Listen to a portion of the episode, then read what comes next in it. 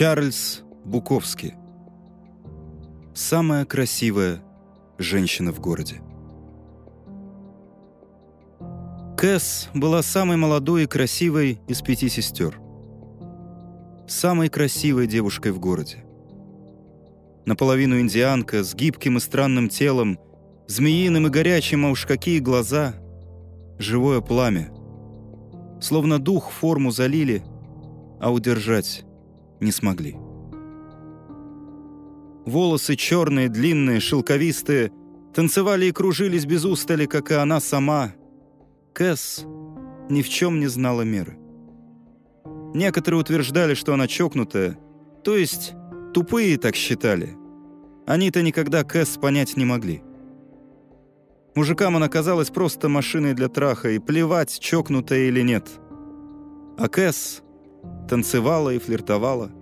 Целовала мужчин, но если не считать пары раз, когда приходилось ложиться в постель, умудрялась ускользнуть.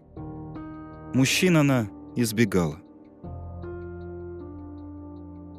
Сестры обвиняли ее в том, что она злоупотребляет своей красотой и не пользуется как надо умом, но у Кэс сильны были и ум, и дух.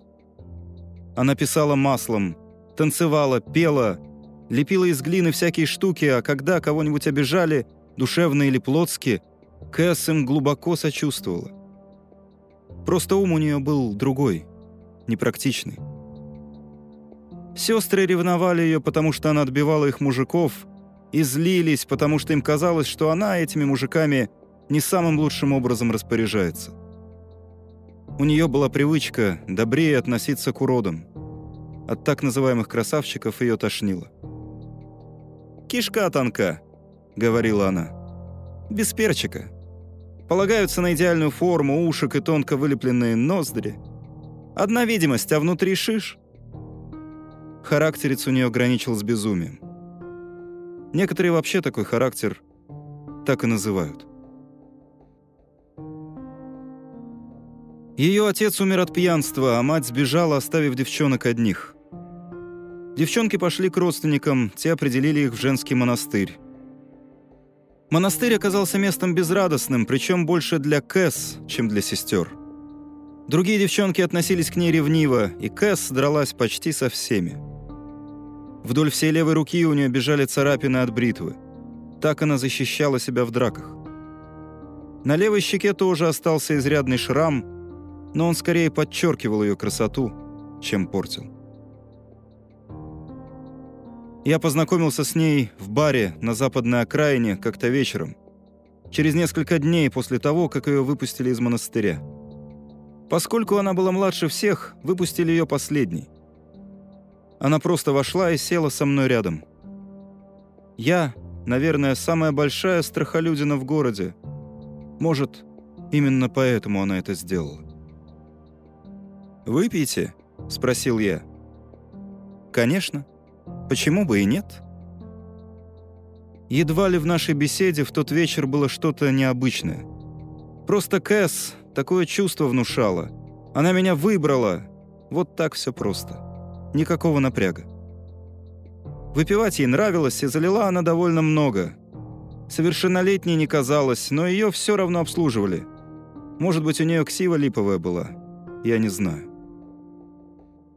Как бы то ни было, всякий раз, когда она возвращалась из уборной и подсаживалась ко мне, во мне шевелилась какая-то гордость.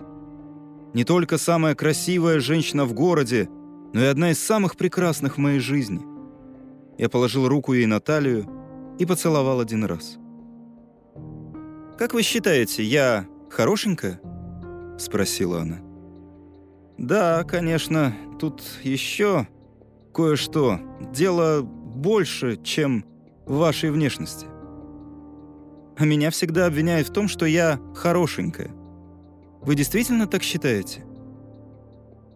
Хорошенькая — не то слово, оно едва ли отдает вам должное. Кэс сунула руку в сумочку. Я думал, она платок достанет, а она вытащила здоровенную булавку. Не успел ей пальцем дернуть, как она проткнула этой булавкой себе нос, наискосок, сразу над ноздрями. На меня накатило отвращение пополам с ужасом. Она взглянула на меня и рассмеялась. «А теперь? Что сейчас скажешь, мужик?» Я вытянул у нее из носа булавку и придавил ранку своим платком. Несколько человек вместе с барменом наблюдали представление.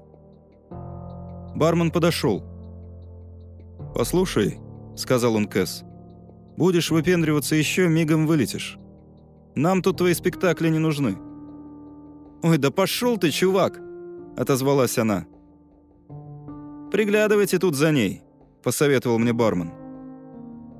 «С ней все будет в порядке», — заверил я. «Это мой нос», — заявила Кэс. «А я со своим носом что хочу, то и делаю». «Нет», — сказал я. «Мне тоже больно». «Тебе что, больно, когда я тычу булавкой себе в нос?» «Да, больно. Я не шучу». «Ладно, больше не буду. Не грусти». Она поцеловала меня, кажется, ухмыляясь сквозь поцелуй прижимая платок к носу. Ближе к закрытию мы отправились ко мне. У меня еще оставалось пиво, и мы сидели и разговаривали. Именно тогда я и понял ее как личность. Сплошная доброта и забота. Отдает себя не осознавая и в то же время отскакивает обратно в дикость и невнятицу. Шицы. Прекрасная духовная шицы. Возможно, кто-нибудь или что-нибудь погубит ее навсегда. Я надеялся только, что это окажусь не я. Мы легли в постели после того, как я выключил свет. Кэс спросила. «Ты когда хочешь, сейчас или утром?» «Утром», — ответил я и повернулся к ней спиной. Утром я поднялся, заварил пару чашек кофе, принес одну ей в постель.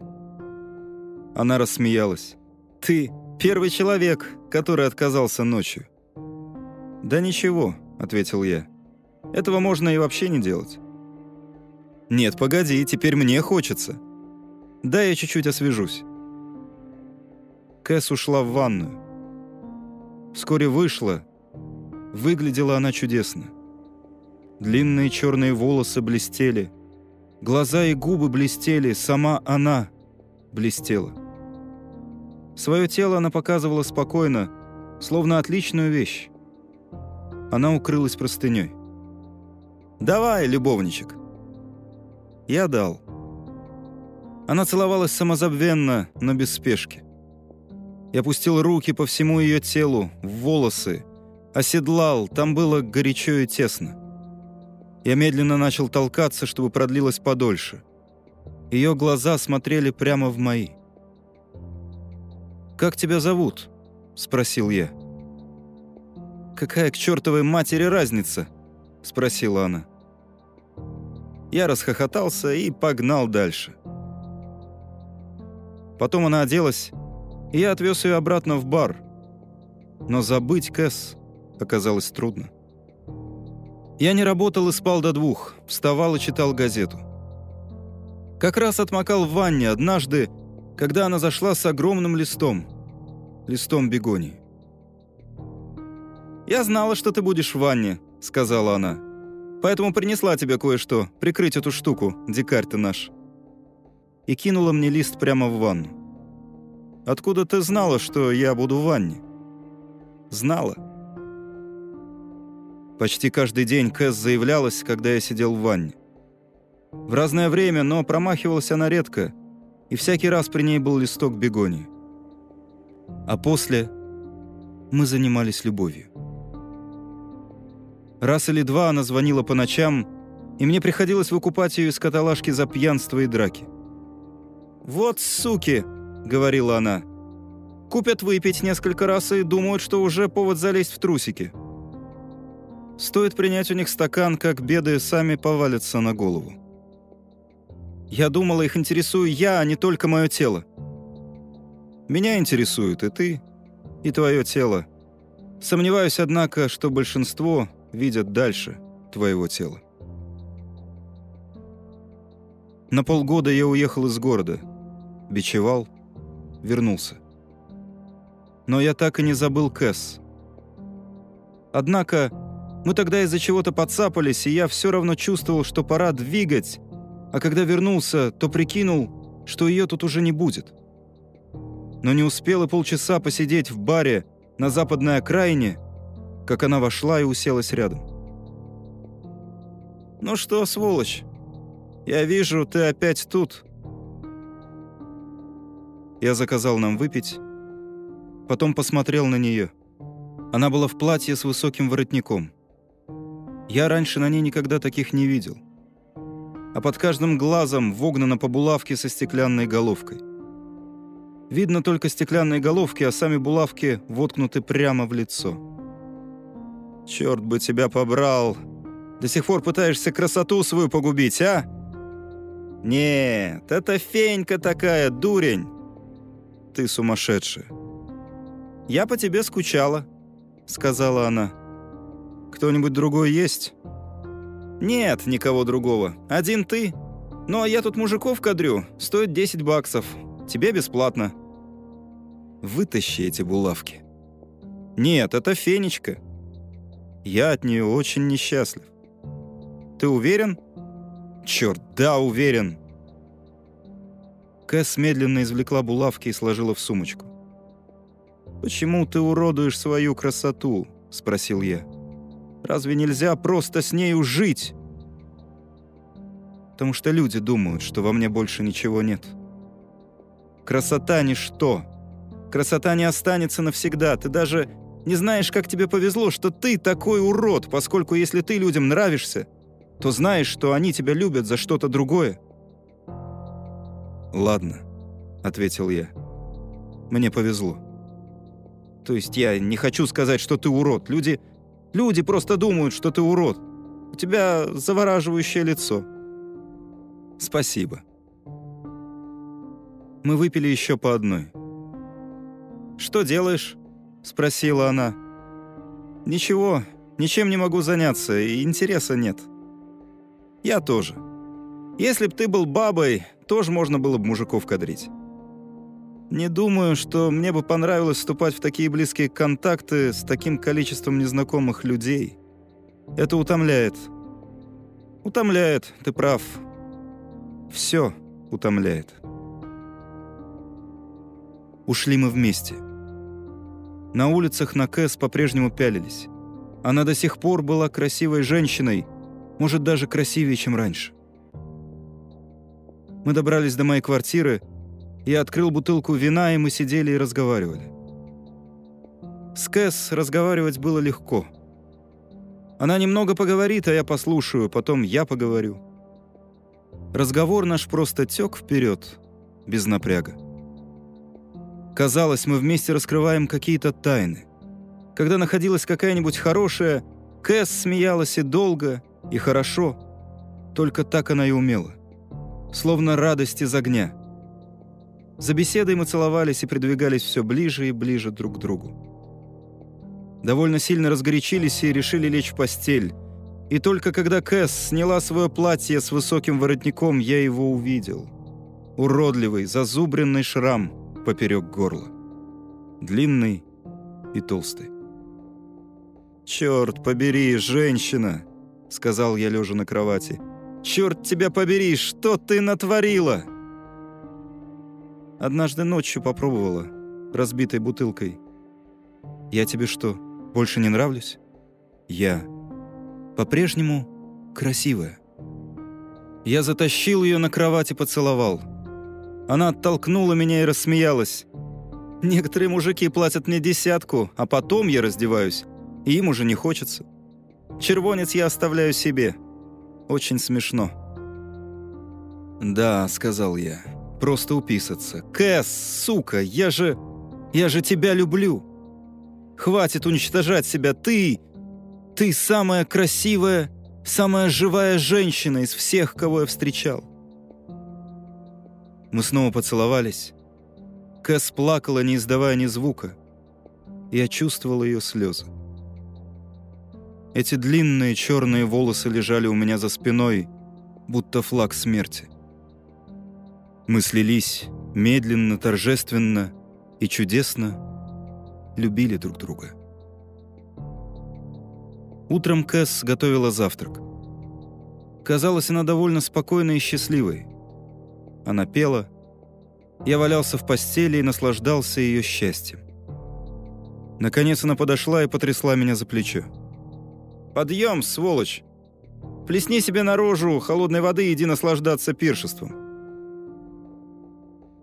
В тот день я отвез ее на пляж.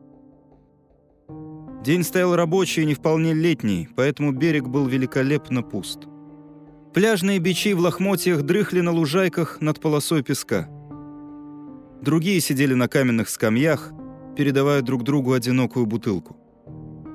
Кружились чайки, безмозглые, но рассеянные. Старухи лет по 70-80 сидели на лавках и обсуждали продажу недвижимости, оставленной им мужьями, которые давным-давно не выдержали гонки и глупости выживания. Для всего тут в воздухе разливался мир, и мы бродили по пляжу, валялись на лужайках и почти ни о чем не разговаривали. Нам просто хорошо было быть вместе. Я купил пару бутербродов, чипсов и чего-то попить. Мы сели на песок и поели.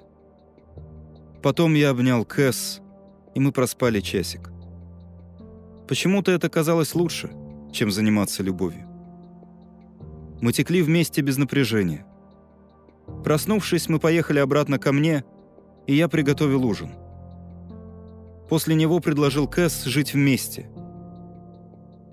Она долго сидела, смотрела на меня, потом медленно ответила. «Нет». Я отвез ее обратно в бар. Купил ей выпить и вышел. На следующий день нашел себе работу фасовщиком на фабрике и весь остаток недели ходил на работу. Я слишком уставал, чтобы сильно шляться по окрестностям, но в ту пятницу в бар на западной окраине поехал. Сел и стал ждать Кэс. Шли часы. Когда я надрался уже довольно сильно, бармен мне сказал — мне жаль, что так с твоей девчонкой вышло». «Что вышло?» — не понял я. «Прости, ты что, не знал?» «Нет». «Самоубийство. Вчера похоронили». «Похоронили?» — переспросил я. Казалось, она войдет в любой момент. Как же ее может больше не быть? Сестры и похоронили. Самоубийство. Самоубийство. А не мог бы ты мне сказать, как? Горло перерезало. Понятно. Налей-ка мне еще. Я пил до самого закрытия. Кэс, самая красивая из пяти сестер, самая красивая в городе. Мне удалось доехать до своей квартиры, и я не переставал думать. Я должен был заставить ее остаться со мной, а не принимать ее «нет». Все в ней говорило, что я ей не безразличен. Я просто был слишком небрежен, слишком ленив, слишком черств. Я заслуживаю и ее смерти, и своей. Собака я. Нет, зачем собака бежать? Я встал, отыскал бутылку вина и глубоко глотнул из горла. Кэс! Самая красивая девушка в городе! Умерла. В 20 лет. Снаружи кто-то давил на клаксон своей машины. Очень громко и настойчиво. Я поставил бутылку на пол и заорал в окно «Черт тебя побери, ты, падла! Заткнись!» Ночь продолжала наступать. И с этим я поделать ничего не мог.